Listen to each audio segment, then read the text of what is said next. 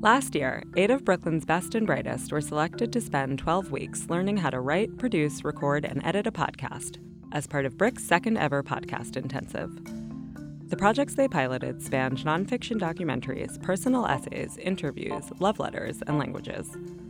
Armed with Zoom recorders and with headphones up, these burgeoning audio stars took us into the basements and backrooms of the food service industry, on a life and death search through 3 million acres of national park, into the music that defines an existence, and inside a memory from seven summers ago. In November, the cohort gathered in the BRIC Ballroom for a live showcase of their work hosted by Special Projects Manager Liam Billingham and media artist and program instructor Nicole Solomon. Here's Liam. How's it going? Good. Thank you all for coming out tonight. Um, so, my name is Liam Billingham. I'm the Special Projects Manager for Brooklyn Free Speech. Brooklyn Free Speech Radio is all about community. We're all about getting people in a room, whether to record an episode, whether to learn the skills and craft of podcasting together, or in the case of the students in our podcast intensive, to spend three to four months together figuring out what their podcasts are. And they're going to be sharing bits of their pilots with us tonight. First, I would like to please welcome Demarius Kilpatrick to tell us about The Industry is Watching.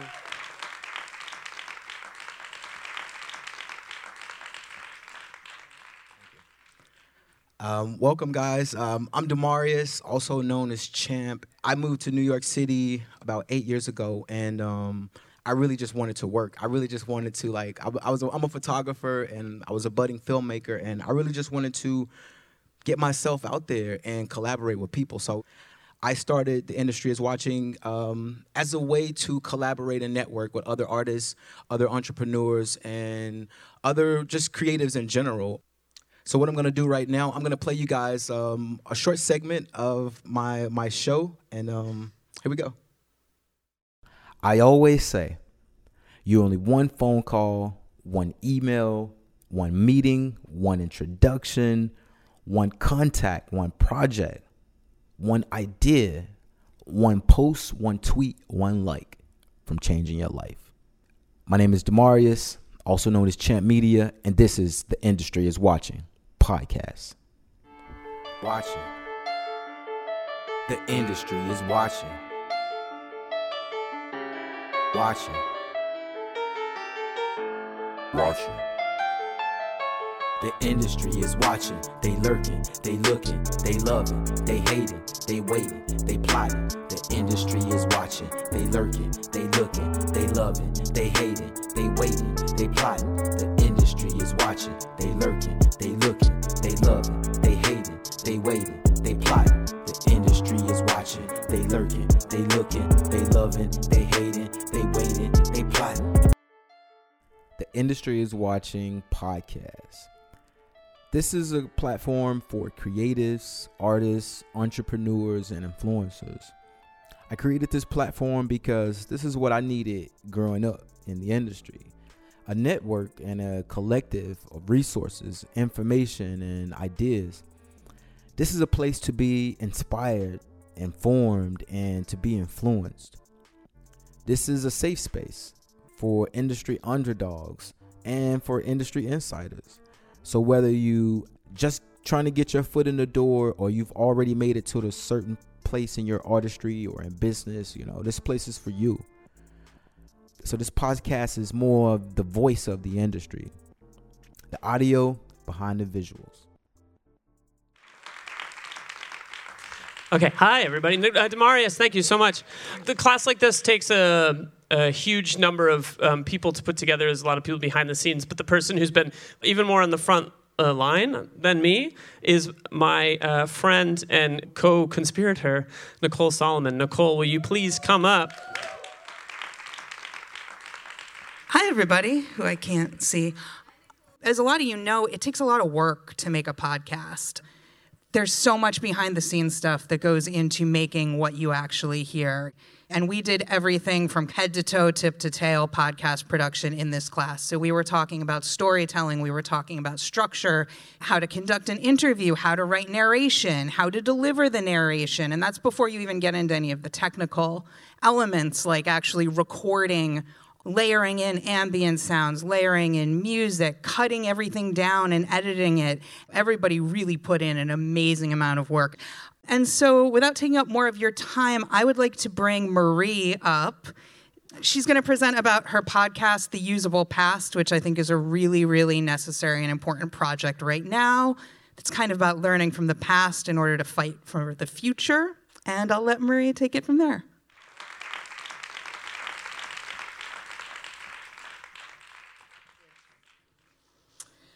Um, two years ago, two events kind of crashed together in my life. One was that I had to move again, moving from Washington, D.C. back to Brooklyn. And the second thing that happened is that I got an email from somebody at the Smithsonian Institution saying, We'd like to talk to you about an exhibit we're doing about community organizing. And that's when I discovered that all the paper, all the stuff, all the flags, all the photographs that I had in boxes and boxes from 40 years of community organizing had value to someone.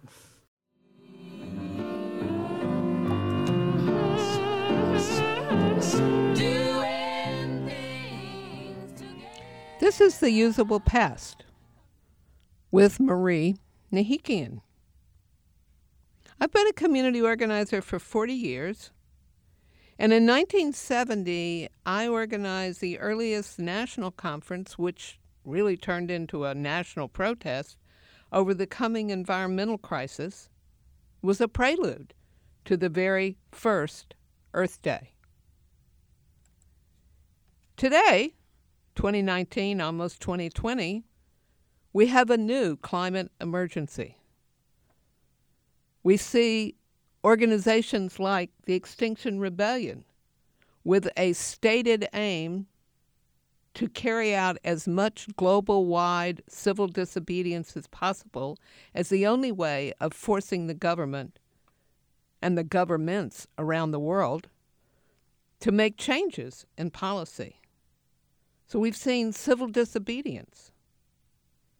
And in 1970, we saw some similar organizing strategies. In Brooklyn, we now have subway climate preachers. But what I would like is a few moments of your attention. I don't want This is not about me. This is about all of us My name is. Nathaniel. I'm 16, and because of the climate crisis, my generation has little to no future. So, Laurie Garrett, I have to start our conversation out by saying okay, you live in Brooklyn, you don't own a car, you're a journalist, you're a writer, you're a scientist, you write about science, you've won a Pulitzer Prize, you wrote the earliest book about the Ebola crisis in 1994. But recently, you took the time out as a, a scientist and a writer to walk across the Brooklyn Bridge. And you tweeted that um, there are hundreds of students walking across the Brooklyn Bridge to join Manhattan students and the climate change strike. What did it feel like to see these children walking across the Brooklyn Bridge? Well, part of me, I have very mixed feelings about seeing the children marching and about Greta Thunberg and her statements to the United Nations and various other places. Um, my feelings are that I feel tremendous rage and shame that my generation has dumped this crap on them. Floyd Norris was at that conference in 1970. Floyd was a financial columnist for the New York Times for over 20 years. Welcome, Floyd Norris. Tell us what you remember first about that conference. What I remember was Secretary Hickel, Wally Hickel, who was then Secretary of the Interior, had previously been governor of, uh, of Alaska. He spoke to this group, and that didn't. Today, that seems extraordinary. This was a group that was certain to be hostile to the Nixon administration in those days. Of course, the vast majority of them were against the war in Vietnam, um, and generally hostile to Nixon. The only thing I remember from Hickel speaking is at some point somebody asked him about something the Nixon administration had done. And his response was, We didn't do that, the White House did. And the distinction to me, I thought that was a strange statement because I saw no distinction between the two. The Chicago uh, conspiracy defendants brought with them the yellow conspiracy and bullshit flags that had been waved at during their trial and the college newspaper editors waved a sea of these yellow flags at Secretary of the Interior Walter Hickel. Mr. Hickel was also confronted by Hopi Indians as he was being escorted out. The elevator door started to close, and the Hopi indigenous people were standing there and looked at him, and he said, No, wait, I want to hear what they have to say. And they looked at the Secretary of the Interior, which controls the Bureau of Indian Affairs, and said, We want you to know that we're dying. You know, those were those were very unusual days. Although I don't think we understood it at the time.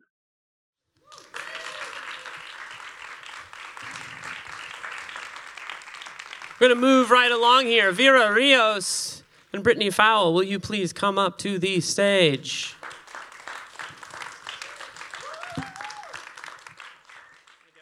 Around like I think like almost two years ago, I started working at a chocolate factory, and Brittany was my coworker. I've been thinking a lot about like the food ne- network and the food uh, system and how it's actually like a very welcoming place, especially for people like me. I'm an, an immigrant, so you're gonna have to bear with my accent. and our idea is like since there are a lot of people that work in this industry that speak Spanish, that's what we're working on like make a, a bilingual podcast where women uh, feel like comfortable to speak in their own language and so this is our uh, podcast. Under the table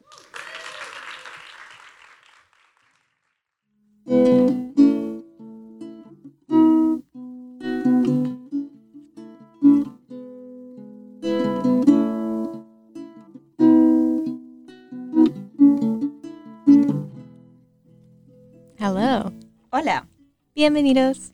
Under the Table, a podcast where we explore the experiences of women in the food industry. Mi nombre es Vera. And my name is Brittany. And we decided to talk about the food system because we've been working in the food system for a really long time. And that's not actually what we study for, but we somehow end up here. And we also have a really complicated relationship with the food industry. So we figured that a lot of people has a similar relationship, especially women working in this industry.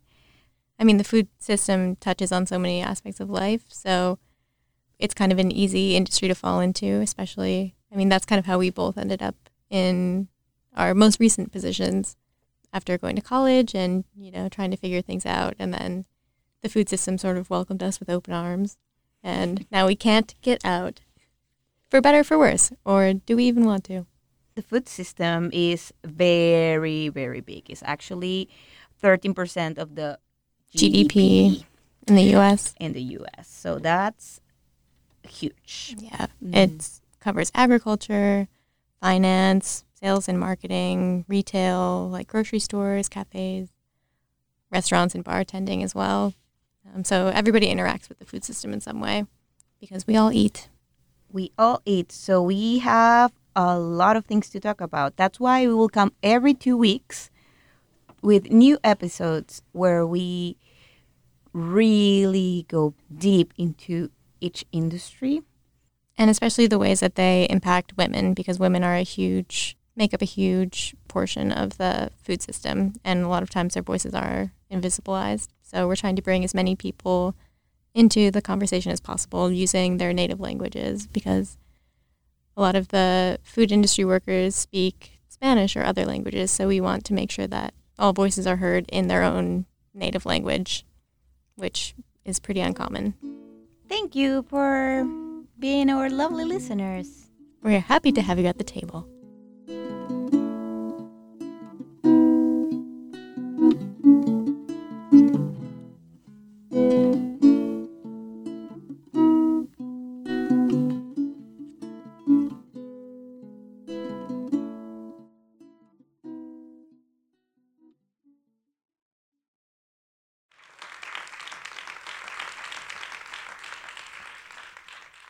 I would like to ask Nia to come to the stage to talk about Sonic Blacknuss.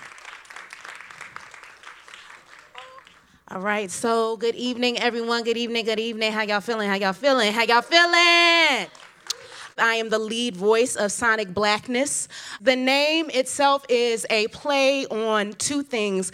The first being um, a theory by um, a musicologist, Nina Sun Eidsheim, um, and her theory of Sonic Blackness, spelled B L A C K N E S S, in which she is thinking about the way in which sound is racialized and the way in which pre- people perceive what something black sounds like, right?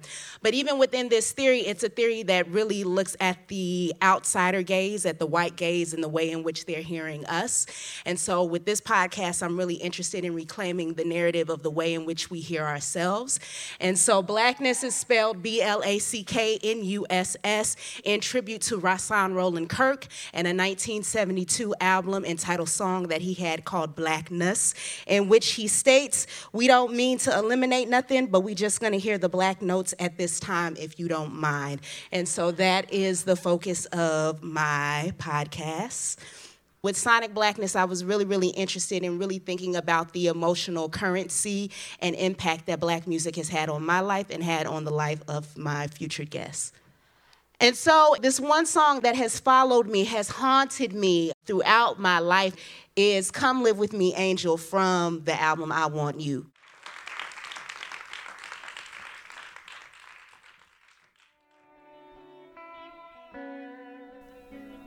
He was beautiful, and from the way he would swagger in half past night, the sheen of his black only rivaled by a failed star line, flashing a grin lined with the promise that he would take one of us home if we'd let him, he must have known it too. And we, the women from Vernon Ave all the way to St. Mark's, who followed his every move around those parties with wanting eyes, knew it too. On those nights, we made ritual of rubbing shea butter on collarbones and scenting all the quiet places of ourselves with scents ancient and holy, praying that this woman's work would not be in vain and we would capture his grin, if not his heart. Somehow, be it fate or a shared joke, one of those nights found us cheek to cheek. As we danced underneath a lemon colored moon, he asked all the usual getting to know you questions that at 2 a.m. echo like wedding bells.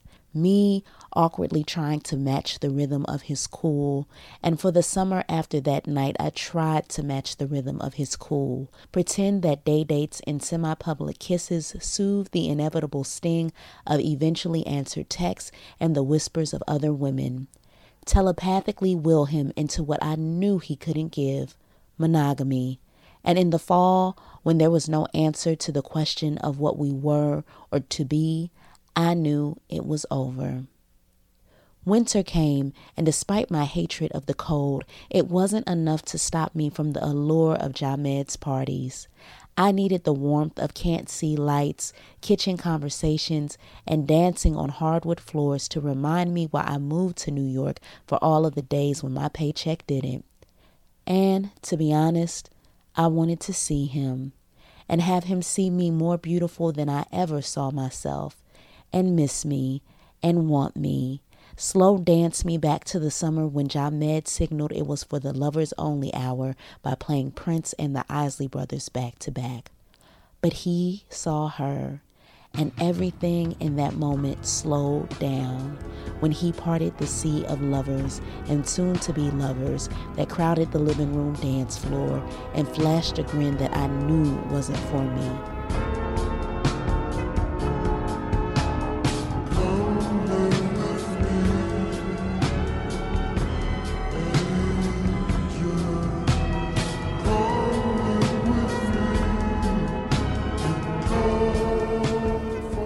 Marvin crooned, I wanna be your lover, he gathered her in his arms, holding her as close as I held my pride, and danced with her right in front of me.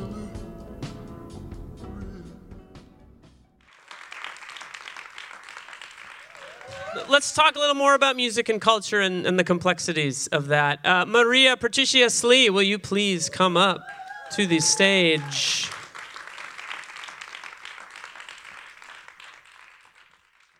When I started this show, I just went around to a whole bunch of friends and I asked, What does it mean to you to be Latino? ¿Qué significa para ti ser Latino? And I got all different kinds of answers. I got so many different answers that I decided to do one story at a time about what it means to be Latino. And this is my show, My Latinidad. Episode 1, Disorderly Cumbia. Episodio 1, La Cumbia Desordenada.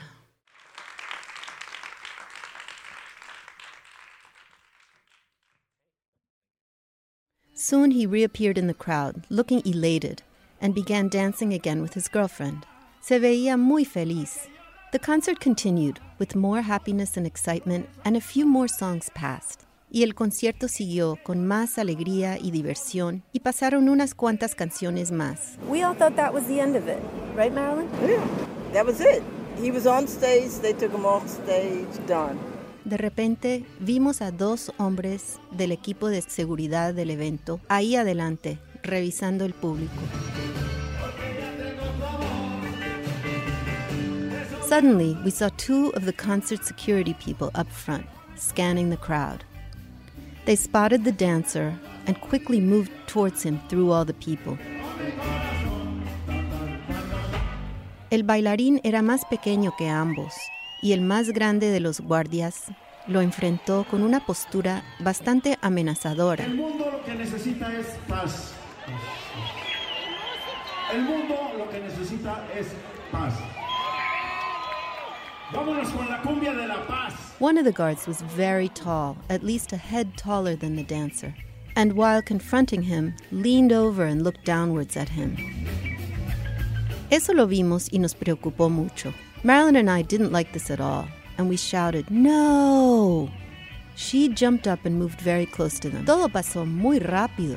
Antes de que yo pudiera, por ejemplo, acercarme al bailarín y abrazarlo como si fuera un viejo amigo, I tried to think of some sort of dramatic intervention, like coming up and hugging the dancer as if I knew him, but it all happened so fast. En menos de un instante, los guardias de seguridad lo habían llevado fuera del concierto. Before we knew it, the guards were on either side of the dancer and hurriedly walked him toward the exterior fence of the venue. Marilyn los siguió, lista para grabar cualquier cosa con su teléfono. Marilyn followed right behind them with her cell phone ready to record video. You know, the way I felt was that when I saw Sergio on stage dancing, I'm like, that's me on stage dancing. And when I saw Sergio getting pulled out of the audience, I'm like, that's me getting pulled out. It's I felt really personal, like, no. Yo me quedé bailando porque la verdad me demoré en realmente entender lo que habíamos visto. I have to admit right here that my solidarity was slower to manifest than hers. And then I just jumped up and like I followed because, and it just didn't seem right. Something just didn't seem right, you know. ¿Cómo pudo ser que alguien fuera votado de un concierto nomás por bailar? Simplemente no me cuadraba. No tenía sentido. But it simply did not fit into my mind the possibility that somebody would be taken away for dancing. We knew he had hopped over a barrier to get on stage, but the motivation was to express happiness. He didn't hurt anybody, he didn't threaten anybody. He just danced. Y todo sucedió tan rápido. The girlfriend had turned toward their seats to pick up her purse and phone. When she turned back, her boyfriend had already been taken outside by the security guards. I guess he was talking to them, telling why you got you ended up taking me out, that he wanted to go in. I don't know. And to the moment that he wanted to go in, I guess they put that music. That's when I saw that. That's when the cops came in, and they just took him down. And I was just like, it's just not right.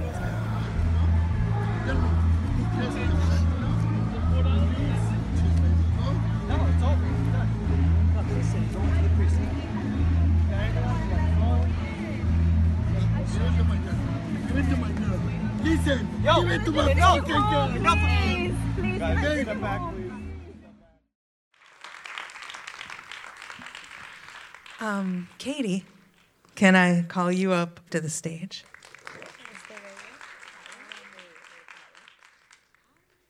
Hello. My name is Katie. I am originally from Houston, Texas, if anybody in the audience is from Texas. I am a child of the 90s, and so when I graduated from college, I thought I was gonna move to New York City and be like Jamie Foxx on the Jamie Foxx show, and I was gonna blow up. I was gonna get here, I was gonna meet people, and I was going to be cool. And I was, and I wasn't. Um, so I made We Making It. So I'd like to think of We Making It as honest conversation. I think artists in New York City, especially, are making beautiful, inspiring work. And then what? You go to a show, curtain closes, and then that's it. You don't know how they afforded it. You don't know if they had a mental breakdown on the way there. Um, so I was really curious about creating honest conversation. This is a clip from my episode with Chafin Seymour and his premiere at Triskelion uh, a couple months back. So listen real quick.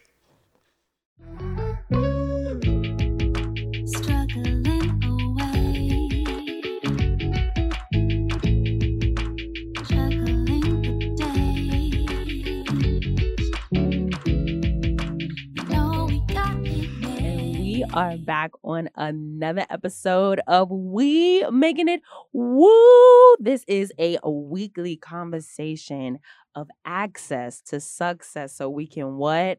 Progress. Your girl has been practicing on this tagline. special guest in the building. Special guest, can you introduce yourself? Uh, hi, my name's Chafin Seymour. So, Chafin is showing work at Triskelion on May 17th and 18th at 8 p.m. Yes. Tickets are available now. Talk to me a little bit about the the dreaming and the mixing bowl and the ingredients that you were conjuring to kind of get you ready to show this work. Kind of started my last year of graduate school at the University of Iowa, where I was for the last two years. Mhm. Um, and my thesis project was kind of embroiled in this struggle of trying to make something that I felt like could speak to how I felt about um, the socio-political environment. Now, mind you, I was in Iowa for the 2016 election, which you know, I'm depending. You know, I'm not going to assume how all your listeners feel, but I'm going to assume we were all pretty downtrodden after that. Yeah. Um, and kind of left me in a place of feeling like, really, what is what is my role in this? Not as just a dancer, not as as a citizen. So that was kind of like the starting seed. I was uh, fortunate to be a choreographic fellow at Jacob's Pillow at the end of last summer, which Wow, was an incredible program. If, congratulations. I, if you haven't applied, I think the application is still open for this summer. I would definitely recommend it. Um, when I was there, it was with uh, Risa Steinberg, who teaches at Juilliard, and Dianne McIntyre, goddess of Diane. all, all that we do. Yeah. Um, and then this year, I believe it's actually uh, is back with uh, Bebe Miller, so that's going to be really excited to see like what the cohort there Two will be more look like. I goddesses. know, right? um, so I that was a really incredible opportunity to kind of take those ideas and seeds and start working with um, two of my longer time collaborators, Cameron McKinney, who uh, runs his own company Kizuna Dance, and then Sophie Satsky, who also runs her own company Tyke Dance, and we've been kind of in each other's networks for a while. We did the piece that you saw at Triskelion Yes, I two years ago, three years ago now. Whoa. Um, they were both in that process, and Yeah. Cam's been really uh, been a friend and a collaborator for a while. Um, so when it came back to transitioning back to New York, it made sense. Like, why don't I find people that I know? Right. I just, I mean, it started with like, who do I want to hang out with for ten days in the woods and make some dance? Right. Um, right. So we got to, we got there and she built a lot of material. Uh,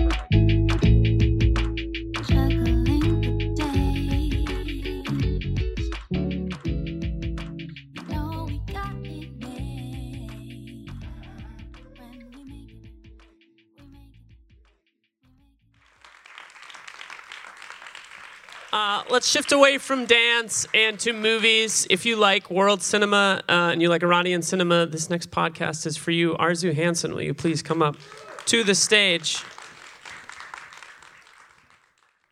Hi, everybody. My name is Arzu. I am the creator of Cinema Iran, and it is a podcast dedicated to the beauty, complexity, and diversity of Iranian culture and uh, film.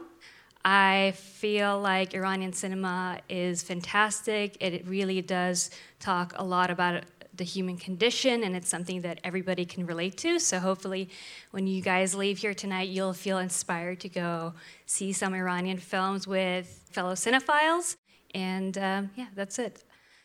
Welcome to the first episode of Cinema Iran, a podcast dedicated to discussing the beauty, diversity, and complexity of Iranian culture and film. I'm your host, Arzu.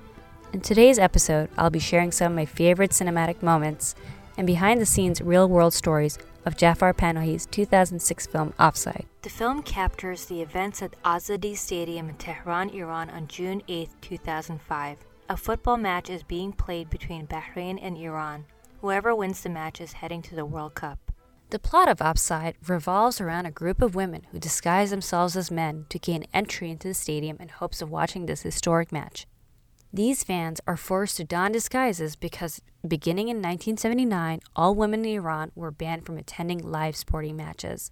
The ban, which lasted 40 years, only recently came to an end in October 2019. FIFA, the international governing body of association football, threatened to ban Iran's national football team from participating in any World Cup games, unless Iran began allowing women to attend football games. So during the ban, women had to get creative. Now, this episode contains spoilers, so I highly recommend watching the film before you listen any further. Offside is a funny, poignant, and thoughtful film where Panahi holds up a mirror to Iranian society and asks viewers to ponder questions about women's rights and equality. The style of the film is also really interesting in that things are intentionally ambiguous, where you start thinking things are real, but they're not quite. And Panahi does this on purpose. He said he intentionally wanted to blend documentary and fiction, where you have a real event in a real place with characters and extras who are non actors. I think, regardless of where you're from or what your background is, I believe anybody can relate to or at least sympathize with the themes in Offside, which essentially asks why does one group of people get to decide how another group should behave? Last but certainly, certainly not least, uh, can Luisa please come to the stage?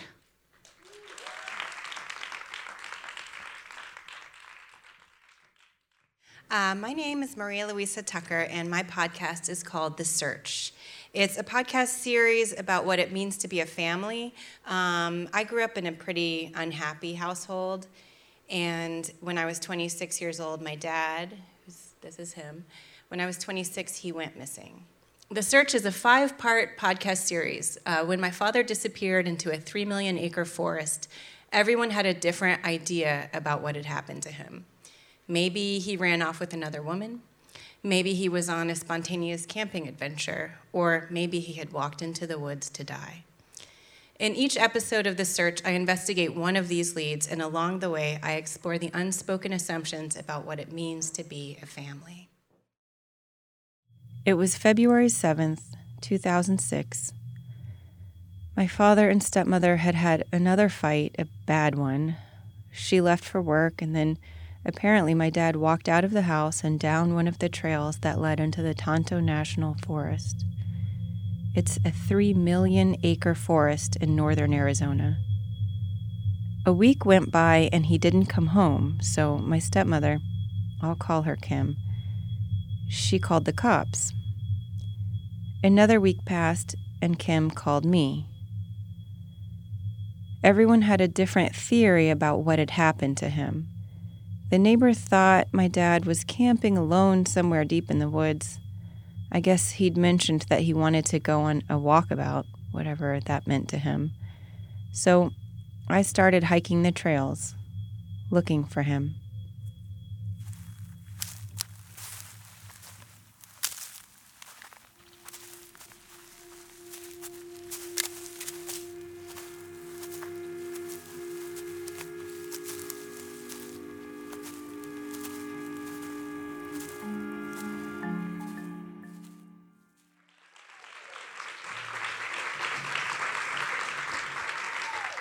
Please subscribe to these shows and give these guys your support. And thank you very, very much. And good night.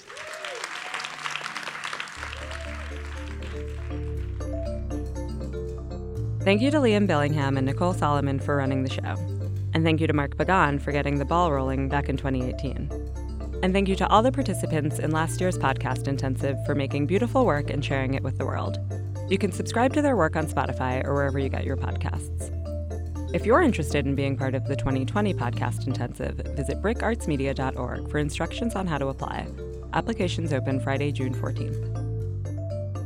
Brooklyn USA is produced by me, Sasha Matthias, and Emily Bogosian, Shadeen Bargi, Kyrell Palmer, and Charlie Hoxie.